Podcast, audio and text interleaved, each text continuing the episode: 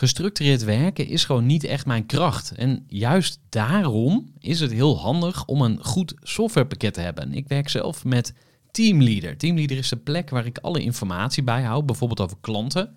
Waarin ik offertes maak en verstuur en die digitaal laat ondertekenen. Waarin ik facturen verstuur, waarin ik lijstjes bijhoud, waarin ik projecten kan managen, waarin ik standaard e-mails kan programmeren. Kortom, ik gebruik Teamleader om alle werkprocessen van mijn bedrijf te stroomlijnen. En zeker ook als je met een team werkt, is het heel fijn om over dezelfde informatie te beschikken.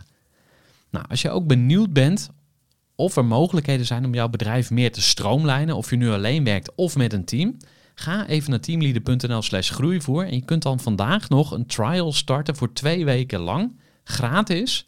En je kunt Teamleader volledig uitproberen. En na de proefperiode krijg je ook nog zo'n leuke korting als luisteraar van Groeivoer. Ga naar teamleader.nl slash groeivoer. Groeivoer. Groeivoer. Groeivoer.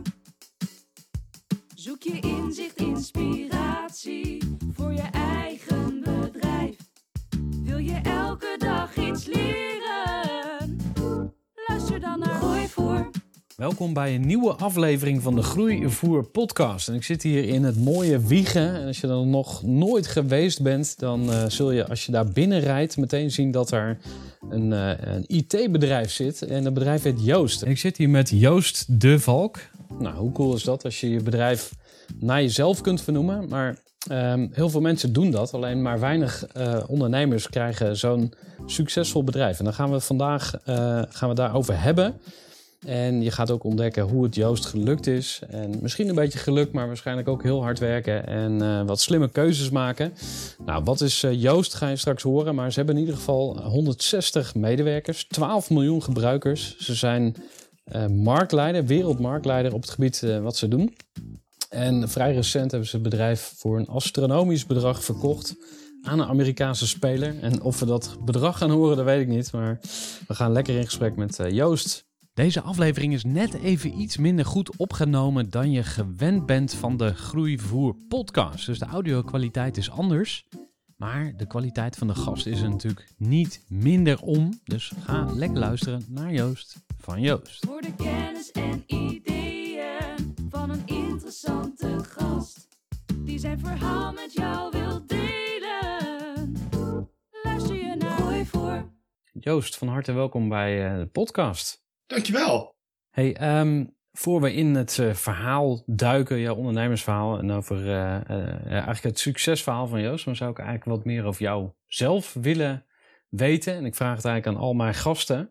Eh, maar wil je ons eens voorstellen aan de kleine Joost? Hoe ben je opgegroeid en wat voor jochie was jij? Ehm, ik ben geboren in, in Beuningen, hier niet zo heel ver vandaan. Eigenlijk het volgende dorp. Daar opgegroeid als eh, eh, oudste in een gezin van drie. eh, toen naar de middelbare school gegaan op het Stedelijk Gymnasium in Nijmegen. En daar de eerste vrienden gekregen die met computers bezig waren. En toen ging ik zelf ook meteen in de eerste ook met computers aan de slag. En ben dus vanaf mijn twaalfde eigenlijk aan het programmeren. Dus eigenlijk altijd een beetje blijven programmeren en, eh, en hobbyen met websites. Eh, ook toen eh, meteen in de eerste, mijn eerste website gebouwd. Dus eh, 1994 hebben we het dan over. Dat is even geleden. Ja, wat, wat, wat voor jochie was jij? ik was een nerd. Ik zat op een stedelijk gymnasium met alleen maar gymnasiasten. Dus dan, dan, dat is toch een ander soort school dan een, dan een wat bredere gemeenschap. Maar daar hoorde ik nog steeds wel bij de nerds, denk ik. Maar niet per se de nerd die dan ook hele hoge cijfers haalde. Want dat, dat deed ik niet. Ik vond eh, met computers bezig zijn eigenlijk toch wel het leukste wat er was. En als je terugkijkt eh, naar wat je van je ouders hebt meegekregen, is er iets wat je nog steeds eh, vandaag de dag meeneemt in je, ja, wie je bent en hoe je onderneemt? Een, een, een soort algemeen christelijke set waarden en normen. En dan ja, wat meer katholiek dan protestants. Maar dat... eh, En, en ook wel een wat linksige aanleg en inborst, eh, eh, vermoed ik. ik die, mijn ouders en ik stemmen denk ik niet meer helemaal hetzelfde, maar, maar wel allebei aan de linkerkant van het spectrum. En hoe komt dat terug dan in het bedrijf? ik vind gelijkheid en, en, en gelijke kansen heel belangrijk. En dat heeft Marieke, mijn vrouw ook, eh, die hier ook eh, heel actief betrokken is geweest. En nog steeds is. En dus dat komt wel naar voren in dat onze, onze, een van onze, onze slogan nu is SEO for everyone. Dus we willen iedereen de kans geven om gelijk te concurreren.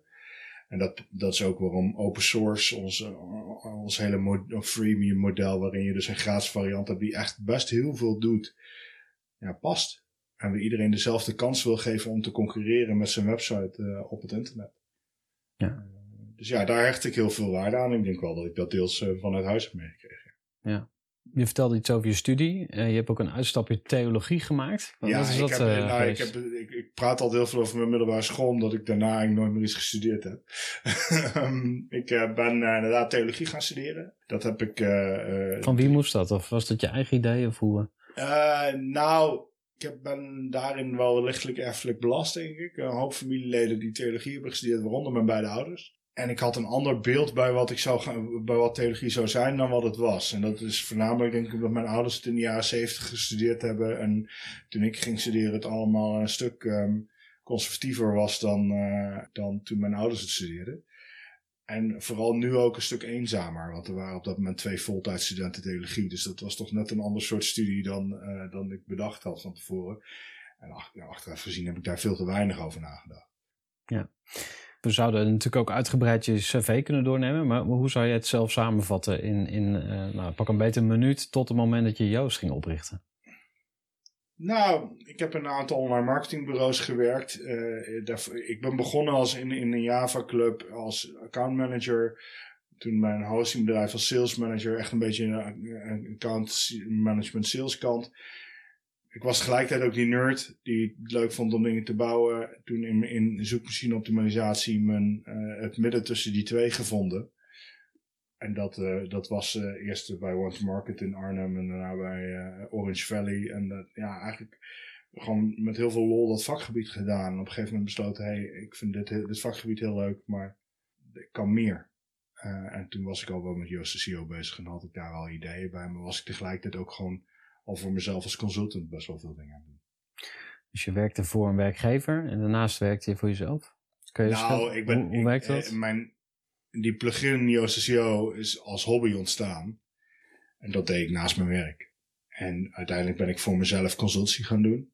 Want hoe zag dat eruit? Je zat op je zolderkamer dan achter je bureautje en er kwamen ja, mails binnen? Of, ja, ik zat, ik zat nog, uh, nog op een zolderkamer in, in ons mooie rijtjeshuis hier in Wiegen. Uh, uh, gewoon ja, in mijn eentje al die vragen te beantwoorden. Dat was ook wel het punt waarop op een gegeven moment van ja, maar als dit is het niet waard, dan moet ik er nu toch geld mee gaan verdienen die stap toen op een gegeven moment gemaakt. Er is een uitbreiding gebouwd, video SEO in eerste instantie. Waarmee uh, ik dacht, nou, het zou, weet je, het zou echt heel vet zijn als ik daar in een jaar tijd nou een keer een ton mee verdien. Als ik dit zei, dan moesten mensen al lachen, want dat is natuurlijk nog best veel geld. En dat gebeurde in de eerste maand. En toen was het, oh wacht, hier is wel echt hier is potentie voor heel veel meer. Ja, je hebt iets in handen. Ja. Maar misschien moeten wij even een stap terug uh, zetten. Dat is waarschijnlijk de meest, gevraagde, of uh, meest gestelde vraag ook in interviews. Maar kun je eens aan uh, Jip en Janneke uitleggen wat is Joost en, en wat doe je precies op het gebied van SEO en, en waar, waarom zijn jullie zo groot? Dat is eigenlijk misschien dan ja. mooi om af, af te sluiten. Um, nou, Yoast SEO is een uitbreiding voor WordPress. WordPress is een systeem waarmee mensen websites bouwen. En WordPress is in de afgelopen jaren enorm populair geworden. Toen ik begon met WordPress was het uh, een marktaandeel uh, iets, uh, iets van 6, 7 procent. Nu is het ruim 40 procent. Dus ruim 40 procent van alle nieuwe websites die gebouwd worden, wordt gebouwd met WordPress. SEO is een uitbreiding op WordPress die je kunt installeren waardoor je die websites beter vindbaar kunt maken in zoekmachines.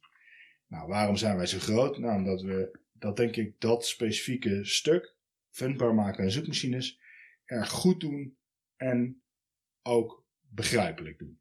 Waardoor mensen ja, begrijpen wat ze ermee moeten en, en ja, dat het de dingen doet die, waar zij blij van worden. Eigenlijk doet Yoast SEO als software onderverdelen in twee stukjes. Aan de ene kant doet het een heleboel automatisch, waardoor waar gebruikers eigenlijk bijna niks aan hoeven te doen. En aan de andere kant geeft het feedback terwijl je aan het schrijven bent uh, met uh, groene, oranje en rode bolletjes op de leesbaarheid van die tekst en of die tekst goed is voor de zoekmachines. Nou, die combinatie heeft het uh, ja, goed gedaan. Ja. En daar zijn mensen heel erg eh, fan van. En het allereerste begin, dat waren dus een paar regels code of zo? Of hoe, hoe, eh, hoe moet ik dat zien? Nou, niet een paar regels, maar het allereerste begin eh, waren, nou eerst waren het wat kleine pluginnetjes die ik op een gegeven moment gebundeld heb naar, eh, naar één plugin. Het zijn niet een paar regels code. Ik denk dat het vanaf het begin waren het tienduizenden regels code. En, en ja, dat zijn eigenlijk alleen maar meer geworden, denk ik, over de verloop van tijd. Maar ik heb er heel wat regels code in geklopt, ja. En eh, WordPress is marktleider, hè? dus je hebt een heel groot market, eh, of marktaandeel. En daarna is er ook heel lang niks, eh hoorde ik in een andere podcast zeggen. Ja. Dat is bij Joost ook zo? Of hoe ziet jouw speelveld eruit? Eh, dat is bij ons ondertussen ook wel een beetje zo, ja. Wij hebben nu eh 12,5 miljoen installs. De volgende heeft er 2 miljoen. Dan heeft er nog eentje 800.000. En dan is er heel lang niks. Ja, dus dat is eigenlijk de, de 80-20 regel, zoals die ook wel door sommigen genoemd wordt, eh, aan het werk. Ja, of hoe, hoe ja, kijk maar het is ook wel eens anders geweest. Wij zijn, eh, toen ik begon, wa- waren wij de nummer 2. En de- wat nu de nummer 2 is, eh, was toen de nummer 1. Maar daar zijn we op een gegeven moment uh, ruimschoots overheen gegaan. Ja. Je noemde al even wat getallen hè, van waar jullie nu staan. Kan je er nog eens een paar bij vertellen over om het beeld te schetsen, zeg maar? maar hoe, hoe ziet jullie organisatie nu uit? Waar staan jullie nu? Nou, we zijn nu met eh, ruim 150 mensen wereldwijd. Eh, we zijn natuurlijk een tijdje geleden, eh, nu vijf maanden geleden, overgenomen door een, een Amerikaanse partij, Newfold. Ik ben geen eigenaar meer, maar wel nog oprichter. Dat neemt niemand nooit meer af. Maar Deed dat pijn? Heb je daar nog... nee, nee, daar was ik wel heel blij mee. Dat is natuurlijk, als je in de start-up wereld toch wel enigszins zit, dan is dit ook wel de droom die, die, die uitkomt. Ja. Het is het spelletje uitspelen. En het was ook wel klaar. Het was wel goed zo. Het is, eh, ehm, ik vind het heel leuk om aan Joost SEO te werken, maar ik vond het ondernemen niet meer zo heel leuk. Hmm. En het risico wat daarbij kwam, het wordt gewoon langzamerhand heel groot. Dus het wordt gewoon een bedrijf met, nou ja, wat ik toen heel veel geld vond. 15 miljoen euro omzet per jaar is natuurlijk heel veel geld. Ondertussen zijn, horen we bij een bedrijf wat zo belachelijk veel omzet doet, dat die 15 miljoen euro weer ook weer wegvalt. Uh, dus alles is relatief. Mhm. dat, is, dat is wel uh, heel opvallend daarin. Maar ja, ik vond die, die, die, die druk wel vrij hoog uh, worden langzamerhand. We, waren, we hadden nooit funding gehad. Het was helemaal van onszelf nog steeds met vijf aandeelhouders. En dat betekent ook dat ook alle risico van jezelf is. En als je 60% van je geld in dollars verdient en het in euro's uitgeeft, dat ook elke wisselkoerswijziging dan ineens invloed heeft op hoe, hoe goed je slaapt s'nachts. En daar was ik wel een beetje klaar mee. Ja. En om dat wat, nog wat uh, tastbaarder te maken, wat zou er dan precies mis kunnen gaan, zeg maar? Wat, wat zijn de scenario's die je realistisch achten? Nou, wat er mis kan gaan, wat er, wat er letterlijk gebeurde. Op een gegeven moment, uh, de eerste keer dat het echt hard bij me binnendrong was toen Trump verkozen werd. Toen kelderde de dollar ineens echt, die, die, die knalde weg. Dat was vrij snel daarna ook alweer terug. Echt een, twee dagen later was die, was die koers weer hersteld. Maar die ging toen van 1,10 naar 1,50 of zo, geloof ik. Uh, in heel korte tijd. Ja, dat konden we ons gewoon niet permitteren. Dan, dan is gewoon letterlijk wat er hier binnenkomt elke maand, is, was niet genoeg om de salaris te betalen. En wij hebben Joost al best wel scherp aan de wind ge, gevaren. Maar we zijn gewoon altijd hard gegroeid. Dus we hebben altijd onze eigen groei gefinancierd. En zijn continu is een deel van die, is een groot deel van de winst die er gemaakt werd, is gestoken in het verder laten groeien van, uh, van het bedrijf.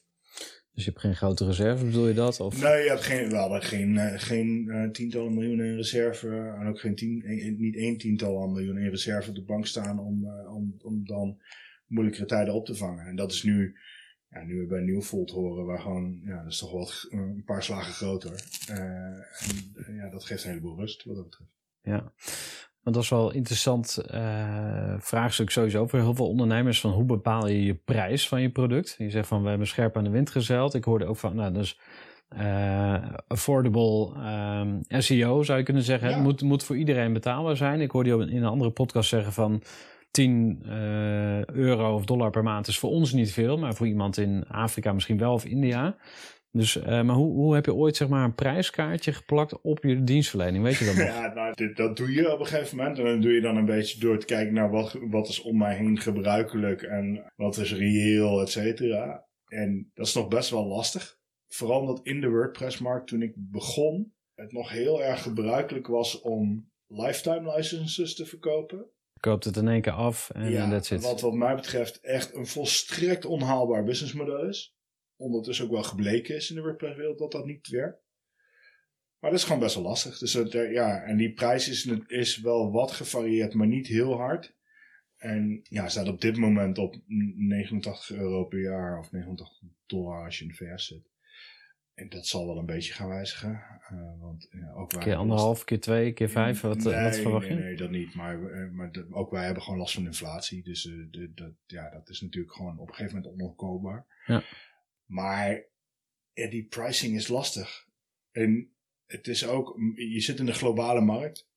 eh, en mensen switchen al naar andere. eh, je, eh, je ziet al dat mensen gewoon kopen vanuit andere adressen en, eh, enzovoort. Om, om op in een andere currency te kunnen kopen. Dat soort eh, eh, dingen zie je al gebeuren. Dat gaat mij al heel ver. Maar je zou soms willen dat je het wat goedkoper kunt aanbieden in bepaalde delen van de wereld. Maar dat is best lastig. Even een korte onderbreking met een belangrijke vraag aan jou. Want wat heb jij geregeld voor het geval je van de ene op de andere dag zou komen uit te vallen? Wat gebeurt er dan met je bedrijf, maar vooral wat gebeurt er met jou persoonlijk en ook in financieel opzicht? Samen met ASR voerde ik drie openhartige gesprekken over tegenslag en veerkracht. En dat deed ik met Saskia, Vincent en Pieter. Ondernemers met een bloeiend bedrijf die van de ene op de andere dag niet meer konden werken. En die verhalen hoor je in aflevering 256, 257 en 258 van deze podcast.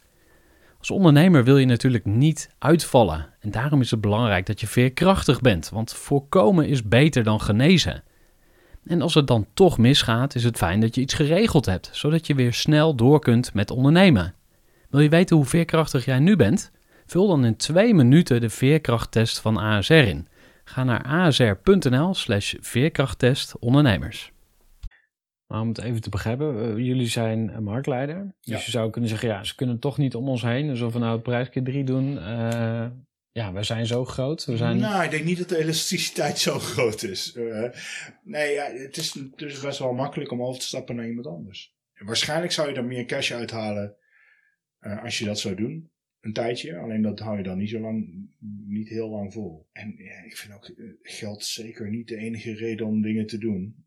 Echt wel heel belangrijk dat wij gewoon inderdaad beschikbaar blijven voor een grotere groep. En tegelijkertijd eh, zeg, ik dat en weet ik ook dat als ik dat zeg, dat dat nog steeds de westerse wereld is. Omdat een groot deel, en voor een groot deel van de rest van de wereld is die 89 dollar per jaar of euro per jaar natuurlijk nog steeds gewoon heel veel geld. Ja. Dus dat, dat blijft altijd een bepaalde subset. Maar dat is ook waarom eigenlijk alle functionaliteit waarvan wij vinden, die heb je echt nodig om te kunnen ranken, altijd in ons free product zit.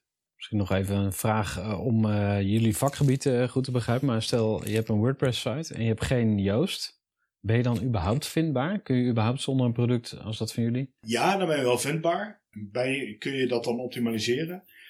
Eh, nee. Kun je eh, dan bijvoorbeeld dingen instellen als hoe wil ik het, dat het eruit ziet als deze pagina gedeeld wordt op Facebook? Of hoe wil ik dat deze pagina eruit ziet in een Google zoekresultaat? Kan ik dat dan aanpassen? Nee. Ja, dus je hebt veel minder keuzes. Ja, je hebt, veel minder, je hebt daar veel minder grip op. En ik denk dat wij je die grip wel geven. Wat wat, eh, inzoomen op een aantal eh, dingen die je hebt geleerd of meegemaakt in je groeireis als ondernemer. Want dat is natuurlijk een hell of a ride, zou je kunnen zeggen. Van eh, ja, klassiek zolderkamer, in dit geval geen schuurtje, maar zolderkamer. Ja. Naar die, die exit, die droom waar je het over had. Ja. Heb je überhaupt een soort groeifilosofie of een soort opvatting over ja, wat is groei, hoe zou dat eruit moeten zien, hoe moet een bedrijf groeien? Ik heb daar nu allerlei ideeën over. Maar ik, zou liegen als ik, die, als ik zeg dat wij die allemaal al hadden toen we be- bezig waren dit te doen. Volgens mij is dat ook niet hoe het werkt. We- weet je, wij hebben best wel, denk ik, stevige ideeën over hoe wij vinden dat een bedrijf moet werken. En we hebben best wel, best, best wel hard ons vastgehouden aan een aantal dingen. Geld verdienen is niet het belangrijkste. Wat niet wil zeggen dat het onbelangrijk is, overigens. Want het is wel een noodzaak om, te kunnen, om dit te, doen. Maar wij, we hebben gewoon altijd eh, ja, mee willen groeien met WordPress. En, en daarvoor moet, ja, moest je op een gegeven moment ook wel, moet je wel deze maat bereiken. Omdat WordPress gewoon heel groot geworden is. Dat we daar heel erg een visie op hadden van tevoren. Van dit is hoe wij willen groeien. Nee. Als ik nu kijk, en ik ben zelf nu ook als, als samen met Marieke als investeerder ook wel betrokken bij anderen. En als je gaat kijken naar wat vind je daar dan van? Het moet wel een beetje duurzaam. En duurzaam niet alleen in de zin van groen, maar ook gewoon in de zin van dat het hanteerbaar moet blijven voor mensen. En dat je dus niet, het is wel hard werken, maar, maar 60, 70 uur werken hou je dus niet vijf jaar vol zonder dingen stuk te maken. Ja. Kunnen misschien de jonge mensen uh, nog een paar jaartjes volhouden aan het begin of zo, maar... Ja, maar ik geloof niet dat dat is wat, wat nou een bedrijf uniek maakt. Dus je hebt, een bedrijf is uiteindelijk toch een verhaal en een, en een bepaalde missie, visie die, die iets op wil lossen. En dan een product wat gewoon goed moet zijn. Het grappige aan wat er door internet wel gebeurd is, is denk, dat het denk ik heel erg moeilijk is om een product wat slecht is te verhullen. Daar kom je niet meer mee weg. Dus je zult toch iedere keer die problemen op moeten lossen. En ik denk dat dat ja, de les is van de afgelopen jaren voor bijna iedereen die, die een nieuw product in de markt probeert te zetten. Dat, die, die feedback die komt wel. Hoef het enige wat je moet doen is dan naar luisteren en dan ook daadwerkelijk wat mee doen de hele tijd. En het product steeds beter maken. Ja, dat, ik denk dat we dat gedaan hebben. Gewoon continu doorontwikkelen. En dat wil niet zeggen dat we alleen maar bouwen wat onze klanten vragen. Maar gewoon, ik denk dat we heel opinioneel zijn, heel erg een visie hebben. Op die kant moet het op. Ja, ja want je refereerde aan Steve Jobs, hè? De, ook in een ander interview. Die zei van, uh, ja, build it and they will come. Of hij zei dat niet letterlijk zo, maar... Um... Ja, nou, ik geloof dus niet helemaal in build it and they will come. Want je moet het echt wel marketen. En je moet echt het verhaal wel vertellen. Um, maar ik geloof ook niet dat je alleen maar kunt luisteren naar de klant en dat er dan een, een, geweldig product uitkomt. Je zult er echt een visie op moeten hebben. En ik denk dat wij dat bij SEO, wij hebben een, best duidelijke visie over hoe mensen een goede website zouden moeten bouwen. En die proberen we in onze software te stoppen. Hey, en uh, jullie zijn eigenlijk best wel atypisch, hè? Want ik vroeg je van uh, wat, wat, uh, wat jullie groeifilosofie. En um, toen zat ik ook te denken van, wat maakt jullie nou anders dan anderen? En een van de opvallende zaken is bijvoorbeeld dat je in Wiegen zit. Uh, een ander opvallend iets is dat heel veel mensen die hier werken ook uit deze omgeving komen. Je zei net zelf ook in het voorgesprek iets over, hè, van ja, mensen snappen hier ook niet altijd wat aan het doen zijn. Nee, ik denk dat in Wiegen een heel groot deel van de mensen om ons heen helemaal niet begrijpt wat wij doen. Dat is ook niet per se een probleem. Sterker nog, dat vind ik ergens ook wel lekker. Um, ja, je zit dus ook niet in de Amsterdamse bubbel van start-up scene, uh, VC's die heel veel geld ergens in pompen, eh, noem maar Nee, en het grappige is dat ik wel dat netwerk op zich nog wel heb. Ja, vrienden uit de SEO-wereld die allemaal op, op, op heel veel van dat soort plekken wel zitten. En dus het, het, was niet dat we dat geld niet hadden kunnen krijgen als we het, niet, als we het hadden gewild. Maar we hebben er nooit behoefte aan gehad.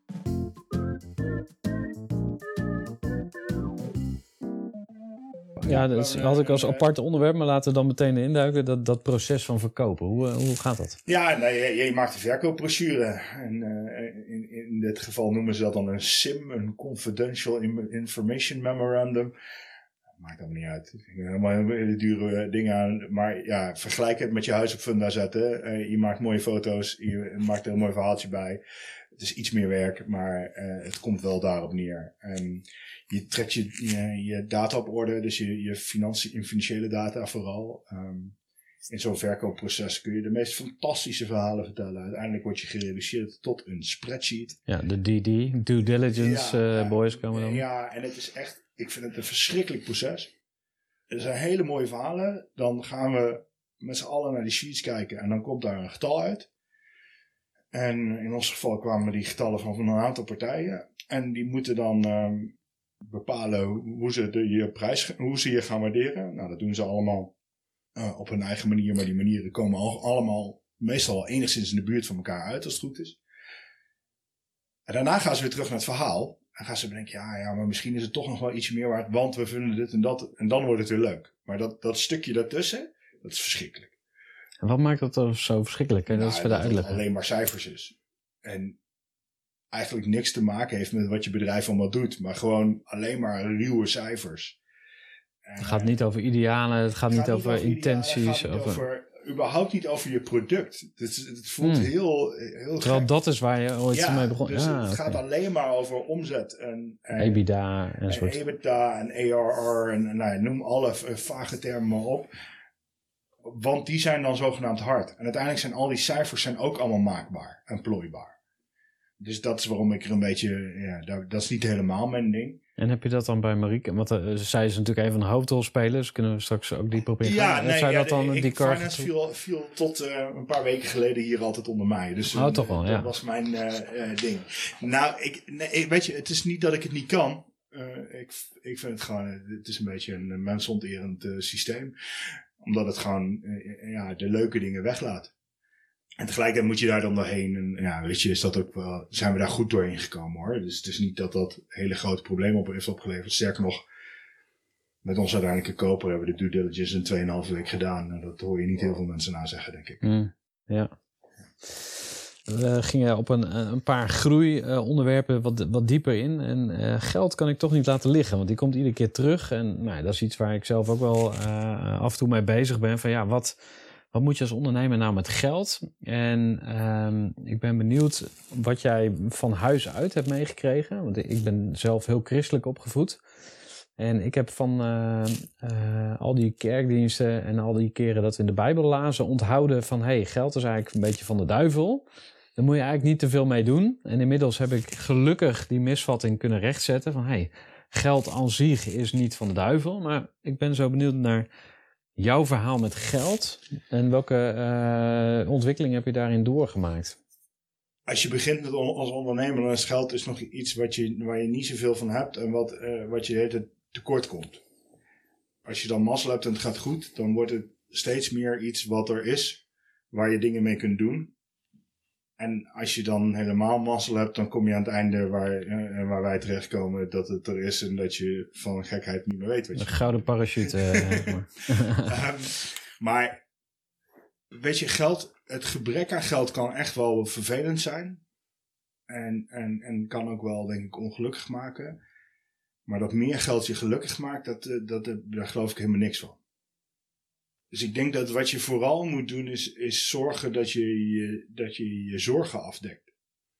Mijn accountant verklaart me regelmatig voor gek, omdat eh, maar wij houden, dus Marieke en ik allebei houden niet van leningen, houden niet van, eh, van moeilijke constructies. Dat is ook waarom de boeken van Joost er zo makkelijk uitzagen. Dus, daar zit niveau raars in. Ik wil, die, ik wil dat gewoon wel kunnen begrijpen. Ik denk ook wel dat het belangrijk is voor een ondernemer om dat goed te begrijpen wat daar allemaal gebeurt.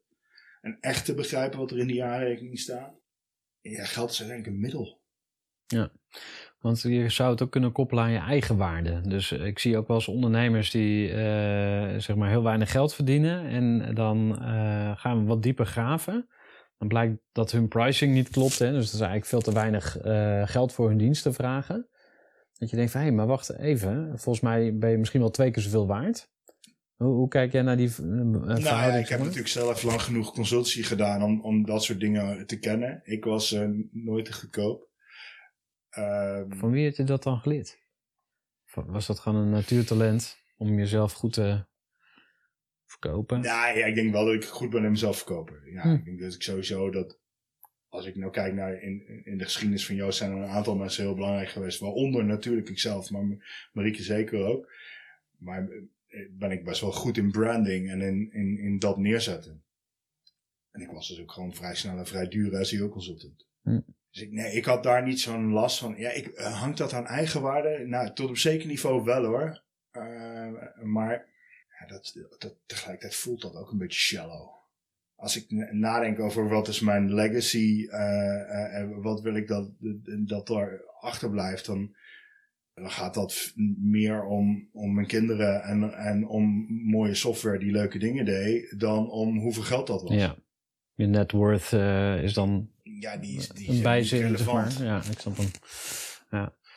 Ehm, misschien over je beste en je slechtste keuzes in eh, de hele groeireis. Wat, wat zijn dingen waar je op terugkijkt dat je echt denkt van ja, dat was echt super goede keuze. En wat zijn eigenlijk de dieptepunten eh, die je heel anders had willen doen? Nee, je maakt fouten, maar tegelijkertijd die horen er gewoon ook bij. Ik denk dat het dat achteraf uh, hadden we een aantal dingen misschien veel eerder moeten doen. Maar dat, en had ik veel eerder voor mezelf moeten beginnen. Had ik veel eerder een betaalde versie moeten, weet je.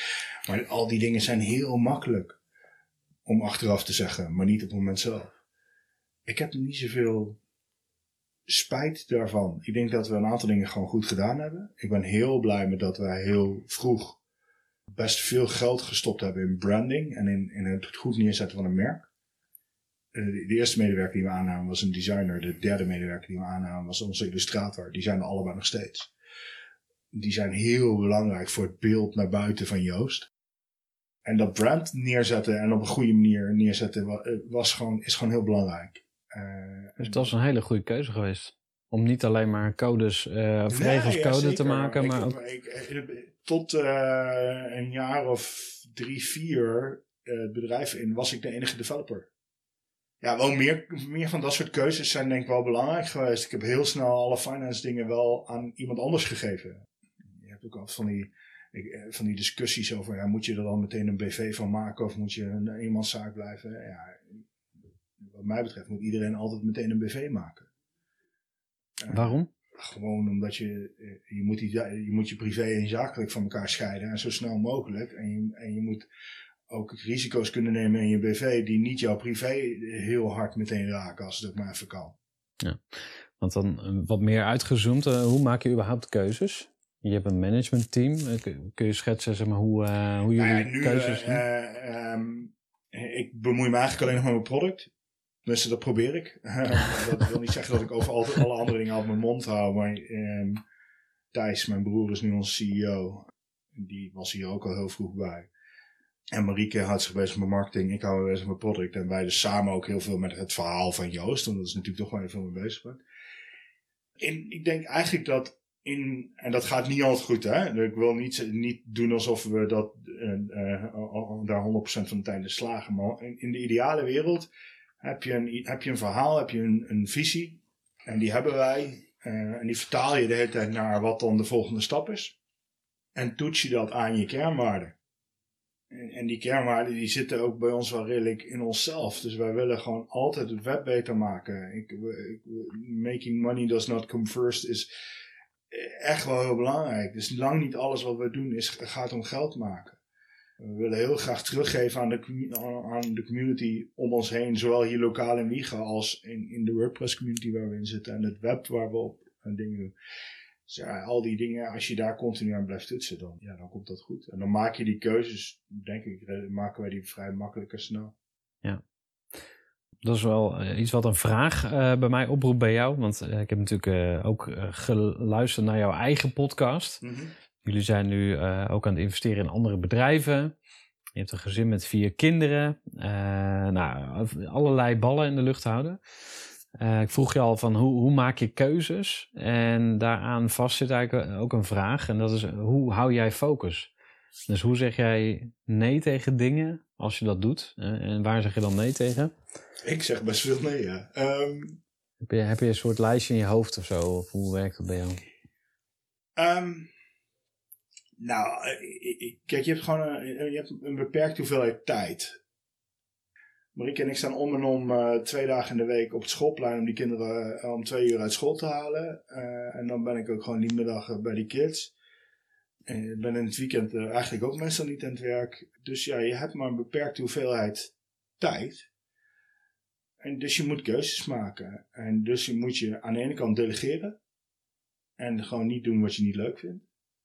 dat vind ik sowieso een goed criterium. Ja, nou, maar dat, is, dat is wel. Als je daar begint, is dat ja. als ondernemer best wel lastig. Hè? Want in, zeker in het begin heb je natuurlijk bij een, bij een bedrijf runnen horen best wel veel taken die er gewoon even bij horen. Ja, je hebt wel 10 of 15 dingen die je zou moeten fixen. Of, ja, ja. En, en, er is altijd meer te doen. Maar dat is gewoon ja, continu herprioriteren.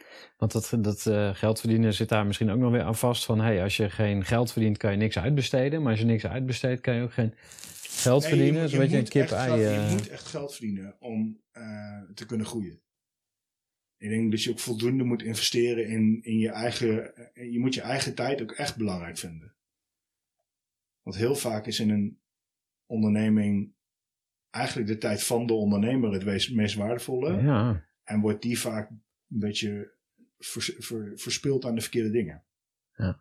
Dat Wat is moeilijk. Ja, wat, en wat voor dingen komen er dan bij jou op? Want ik kan me iets bij Ja, voorstellen. Maar... Het is heel makkelijk om naarmate een bedrijf groeit om steeds verder vast te raken in de interne beslommeringen van een bedrijf. vergaderen, overleggen. Ja, heel veel ver- vergaderingen te hebben, heel veel. eh, ja, daar moet je proberen, denk ik, zo snel mogelijk weer uit te komen. Hmm. Maar dat is zeker moeilijk. Ja. Eh, misschien even naar jouw eh, persoonlijke groei dan, hè? want dat, eh, daar hebben we het eigenlijk nu ook al over. Heb jij coaching of begeleiding gehad van mensen? Of ik zou kunnen vragen, van wie heb je nou het meest geleerd in je ondernemerschap om een beter ondernemer te zijn? Goeie vraag. Ik denk voor Marieke. Ehm, ja, wel. maar verder, nee, ik heb geen, geen coaching formeel gehad.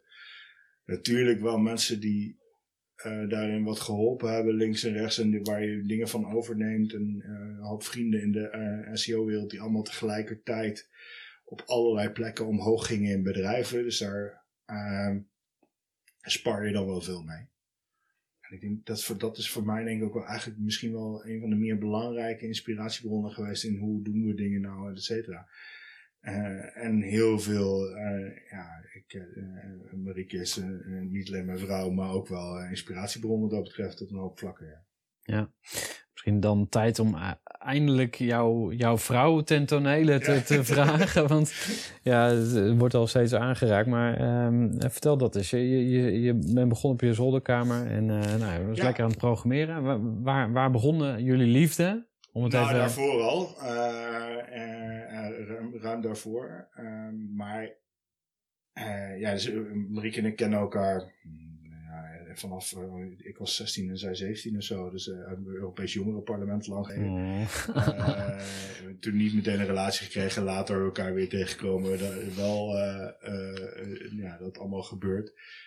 Eh, vrij jong samen kinderen gekregen. Was 24 toen onze oudste geboren werd. Dus dat is toch in deze maatschappij eh, niet meer helemaal normaal. Eh, maar op dat moment ja, was dat heel leuk. En, eh, eh, we hebben er uiteindelijk vier gekregen, dus dat, dat, leidde tot meer. Ehm, maar ik ben toen op een gegeven moment met Joost begonnen. Zij was toen nog aan het promoveren. Uh, ik is gepromoveerd criminologe. Een hele ander vakgebied. Maar heeft ook communicatiewetenschap gestudeerd. Wat natuurlijk heel veel raakt aan alles wat wij hier doen. En ja, wij hebben daar eh, altijd samen over gepraat. En op een gegeven moment groeide Joost. En was het een beetje ja, haar academische carrière. En Joost, dat ging allemaal niet. Dus toen is ze erbij gekomen. Ja, is mee de boel gaan draaien. En dat is denk ik wel een van de redenen geweest waarom we zo succesvol waren. Omdat wij gewoon samen heel goed kunnen. En zij heel goed is in marketing. En in verhalen vertellen. Of op termijn verzamel je dan meer goede mensen omheen. Dus dat is zeker ook belangrijk geweest. Onze CTO en een aantal andere mensen die, die binnenkomen die belangrijk zijn voor die groei. Maar ja, wij, wij samen gaan denk ik wel heel goed ja, in zo'n bedrijf. Het grappige is dat nu, nu we verkocht hebben, Marieke was CEO toen, eh, op het moment dat we verkochten. En die is afgetreden. Eh, en is nu uh, houdt zich eigenlijk wel alleen maar met marketing uh, bezig. CMO, Ja, of hoe wil je het ja, noemen? ja, Chief Marketing Officer. officieel moet hebben, weet ik, uh, weet ik nog niet helemaal. Strategic Marketing Manager, whatever. Hoe, hoe je Ja. het wil noemen, maakt niet echt uit. Ja, nu hebben we weer tijd om dat weer samen te doen ook. En, en juist daarmee bezig te zijn en de rest een beetje aan de rest te laten. Ik ga toch eens met mijn vrouw praten of ze niet eh, in wil stappen. Maar eh, de, de competenties moeten natuurlijk wel complementair zijn. Eh, hebben je daar een soort assessment eh, op gedaan destijds? Ja, dat ging heel natuurlijk eigenlijk. Nee, maar- dat ging heel natuurlijk. Nee. Ja, weet je, ik, al die dingen, daar moet je dus niet te veel over nadenken. Ja, dat gebeurt gewoon. En ik denk dat wij allebei wel een redelijk vormende kracht hebben van, eh, en we gaan dat gewoon doen. En eh, ja, we kunnen samen heel snel beslissingen nemen. Dus een nieuwe keuken duurt ongeveer een half uur. En dat is dan voornamelijk omdat we moeten wachten op die keukenboer. Ja. Dat is niet moeilijk. En dat maakt natuurlijk gewoon dat we heel snel kunnen. En het leuk vinden om samen te ondernemen. is misschien een mooi bruggetje naar eh, investeren. Want eh, als je nu investeert in een bedrijf, en jullie hebben een aantal investeringen al gedaan. Ja. waar, waar let je dan op? op het team wat daar zit. Punt 1. En dan punt 2 het verhaal en, eh, en klopt de techniek. Ja, ik denk dat alle drie die dingen moeten kloppen. En jullie zijn open, transparant over eh, de eh, bedrijven waar jullie in geïnvesteerd hebben. Wat, is, wat, wat zijn het voor bedrijven? Zou je ze met, met naam en toename Nou, maar of ja, eentje eh, uitpikken? Een leuke Nederlandse voorbeeld is Wordproof uit Amsterdam. Maar die dus timestampen van, eh, eh, van content op de blockchain. Dus dat je kunt bewijzen dat een bepaald stuk content op het web is geplaatst op een bepaald moment. Een hele, ik denk fundamentele onderlaag van het web die je eigenlijk mist, die, eh, die daar toegevoegd wordt. Fantastische founder. eh, Bas van der Lans, een enorme bak energie eh, dat hele idee eh, heel hard voortdrijft. Een mooi team erachter. Dat is gewoon heel leuk. En zo zijn, en zo zijn denk ik de meeste van de bedrijven waarin wij nu aan het investeren zijn of hebben geïnvesteerd zijn, zijn dat soort bedrijven die een nieuwe techniek hebben of die een, een nieuwe technologie hebben of een, een mooi platform en een goed team erachter hebben zitten. Want dat is uiteindelijk het meest belangrijk, dat die combinatie klopt. Mooi om eh, nog vooruit te blikken. Want ehm, eh, is, er, is er een investering die je nog graag zou willen doen? Je Oh, er zijn er zoveel die ik nog zou willen doen. Maar roep eens- we- roep gaan, eh, ja, Marieke en ik, daar, eh, gaan daar wel wat actiever mee bezig de komende eh, jaren nog. Want het zou een soort next big thing kunnen zijn. Hè? Van Joost heb je eigenlijk een soort van de eindstreep. Ja, Gehaald. nou, ik ben nog niet klaar bij Joost. Dus wij gaan hier nog niet weg. We hoeven, we hoeven niks, we mogen weg. Maar eh, ik vind het gewoon nog te leuk. Waar zie je dat voor je? Dat je hier je, je Lego-verzameling inpakt en je, je andere spulletjes. En... Nee, nee, nog niet. Nee, daar ben ik echt nog niet. Maar we gaan wel ook nog verder met investeren in andere bedrijven. En nog wel meer eh, proberen andere ondernemers te helpen met, eh, met starten. En eh, ja, daar hebben we nog wel goede ideeën voor, ja. Ja. Tipje van de sluier misschien, want ik vroeg je van hey, waar zou je nou in willen investeren? Waar, ja, Nou, ik, ik, ik, ik- ik vind het heel erg leuk om mensen die eerste duw te geven. Dus om die angel te zijn die, eh, die ervoor zorgt dat het mogelijk wordt. Of om de, een van de eerste investeerders te zijn die vooraan. En ik, volgens mij, dat vindt Marieke ook leuk. Om een, het beginstukje van een start-up, als nog moet, be- moet bewezen moet worden dat het gaat lukken. het embry- embryonaal. st- Ja, dat vind ik leuk. Ik, vind het, ik blijf het leuk vinden tot een man of 25, 50. En, eh, eh, en zodra de ondernemingsraden en al dat soort wetgeving om de hoek komt kijken. En gelukkig, dat is bij Joost allemaal heel goed gegaan hoor. Dus dat is helemaal niet iets wat ik bij Joost op negatieve manier wil benadrukken. Maar het is wel, dan, dan wordt het een ander vak.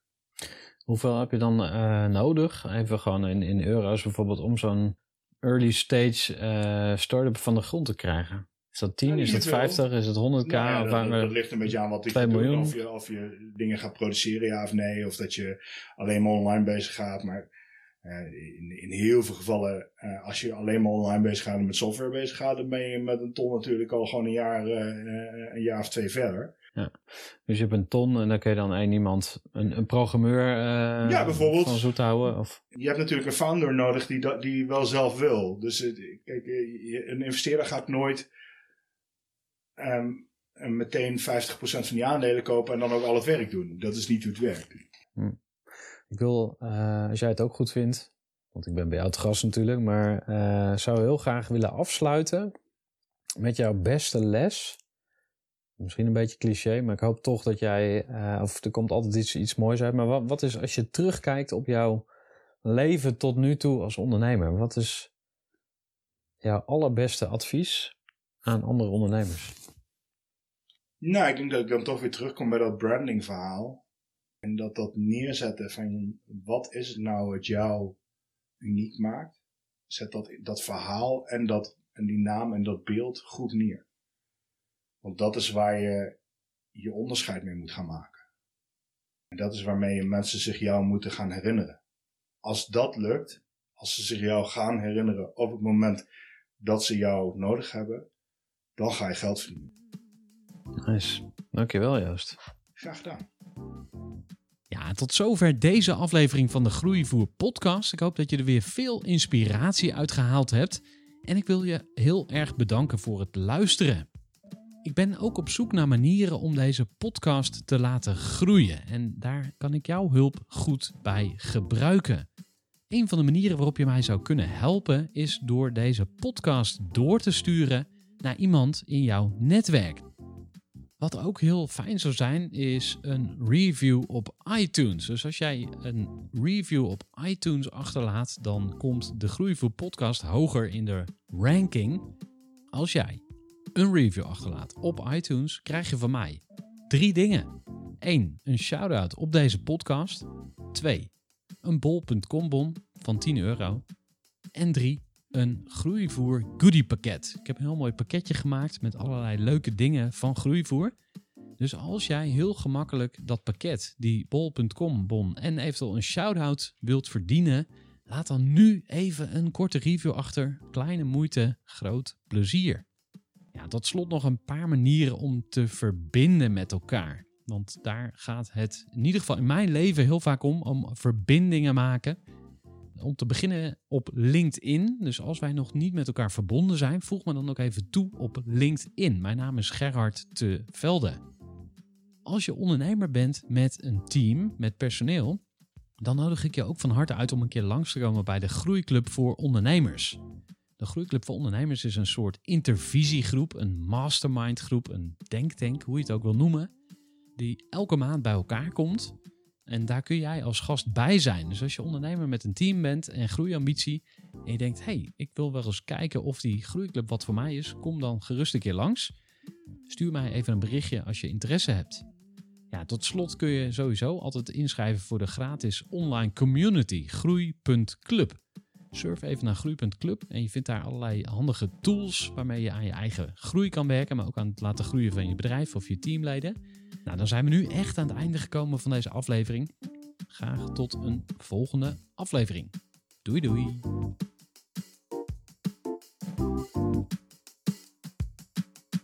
Voor.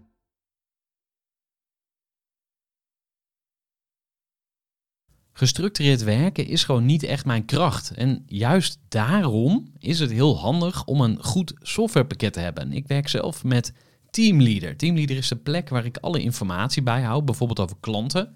Waarin ik offertes maak en verstuur en die digitaal laat ondertekenen. Waarin ik facturen verstuur, waarin ik lijstjes bijhoud, waarin ik projecten kan managen, waarin ik standaard e-mails kan programmeren. Kortom, ik gebruik Teamleader om alle werkprocessen van mijn bedrijf te stroomlijnen. En zeker ook als je met een team werkt, is het heel fijn om over dezelfde informatie te beschikken. Nou, als je ook benieuwd bent of er mogelijkheden zijn om jouw bedrijf meer te stroomlijnen, of je nu alleen werkt of met een team, ga even naar teamleader.nl slash groeivoer en je kunt dan vandaag nog een trial starten voor twee weken lang, gratis. En je kunt Teamleader volledig uitproberen. En na de proefperiode krijg je ook nog zo'n leuke korting als luisteraar van Groeivoer. Ga naar teamleader.nl slash groeivoer.